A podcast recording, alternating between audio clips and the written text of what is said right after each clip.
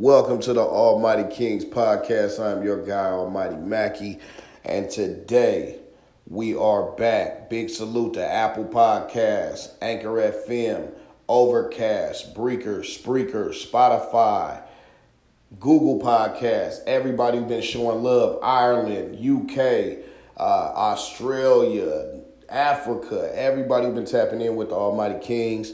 We gonna keep this thing pushing. We gonna keep making this thing global. Now, let's continue. Um, as we said, man, like on the last podcast, I remember I spoke about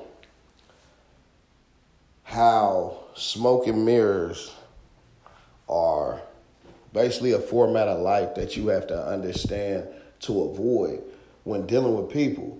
You feel what I'm saying? So, dealing with people with smoke and mirrors.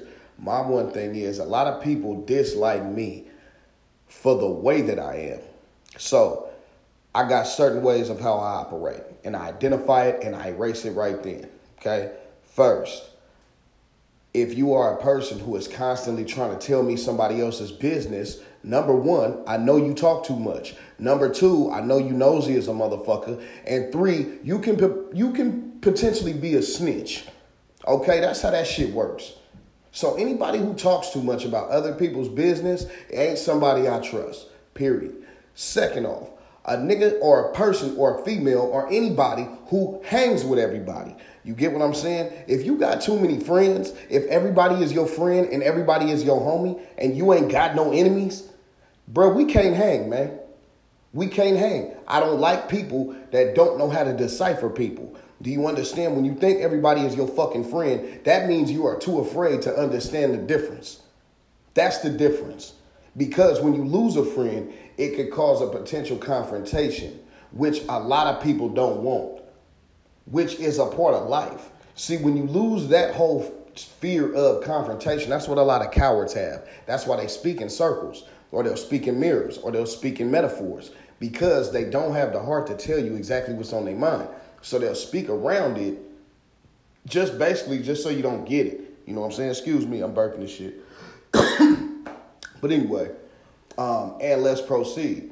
So, next thing, a person who ain't got a clear focus on what they want to do is a big turnoff for me because you got to understand, man. I'm trying to pull myself out the grave. You don't get that part. Like you don't understand what being buried alive damn near is, but still walking around. You get what I'm saying? Like, don't nobody understand that part. And then when you pull yourself up out of that, this is after everybody stomped on me. You know they reported my name to over 263 times to different agencies between the times of 2014 to 2018. Does anybody know this? Yeah, this is something that don't nobody know. So while I'm on the run from parole, they ain't coming to come snatch me up, and people are reporting my name to different agencies, different confidential informants, might I say. And after all that, man, after all that, after they stomped on me, man stabbed me in the back, tried to bury me alive. I pulled my motherfucking self up out of there, man, and we didn't have nobody. See, the thing is, like motherfuckers will see what's going on and be like, you know, uh, uh, man, what's man, how this shit just happened? Man, it didn't. You know what I mean? Like, there's a lot of different things where, in order to get in order, you got to shave the fat. There's a lot of motherfuckers who are in your life that don't mean good for your life. They just there. That's like hanging on the lames for no reason. You get what I'm saying? Leave a lane where a fucking lane is supposed to be at, bruh, and keep it pushing. Simple. Once a nigga show you some lame shit the first time, nigga, your ass is cut, bruh. That shit over with. You show me some pump faking bitch shit one time, that shit over with. I test niggas. I test them real quick. Check it out. I got something going on over here, bruh. I need to come get you. Let me slide slide with me real quick. Just watch my back so I can see, you know what I'm saying, so I can get this out the way. They got a million things to do all of a sudden. Nigga, use a bitch. That shit cut. Use a sucker forever. That's just what it is, nigga. You pump funk, fake on me one time, nigga, and I ain't never double pumped on you, nigga. Come on now. This is where this is where life where it changes over where we got to understand, man. When dealing with life, you better learn how to identify certain shit about people. You get what I'm saying? When the shit don't add up, it ain't adding up for a reason. When a motherfucker move funny, they move funny. But when a motherfucker moves solid to a bunch of funny motherfuckers, they move secretly or they got something to hide. You goddamn right, nigga, I got my life to hide from you weird motherfuckers.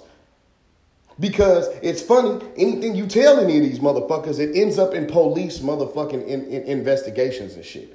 You get what I'm saying? Like you can say, hey man, I went to the store up the fucking street and ends up in a motherfucking CI informant, goddamn affidavit, some fucking weird. This is how this shit works. This is why you don't trust everybody. This is why you don't trust nobody.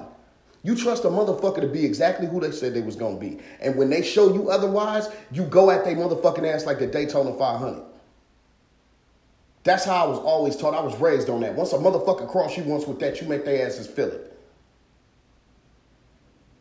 And then you cut their asses off, unless you think it's worth keeping their asses around. But literally at that point, man, it's your call. Because literally the unnecessary bullshit that they brought into your life did not need to be there. And that unnecessary bullshit is only there because of them. They brought all the bullshit. So you cutting them erases all that bullshit. Because that person, instead of being a grown person and cutting off the bullshit, they brought the bullshit with them, and the bullshit destroyed whatever the fuck was going on in the future.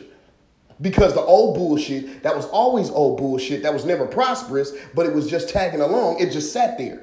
It never did anything. That's why it never connected back. So when you pulling baggage and bullshit with you every motherfucking where, and you realizing why you can't get nowhere, well, maybe because you're being weighed down by a bunch of lame ass bullshit. And that at that point, you got to start putting people in that category. Nah, you are the company you keep. If you like to hang and stay in contact and fuck with a bunch of lame motherfuckers, then that's what you are.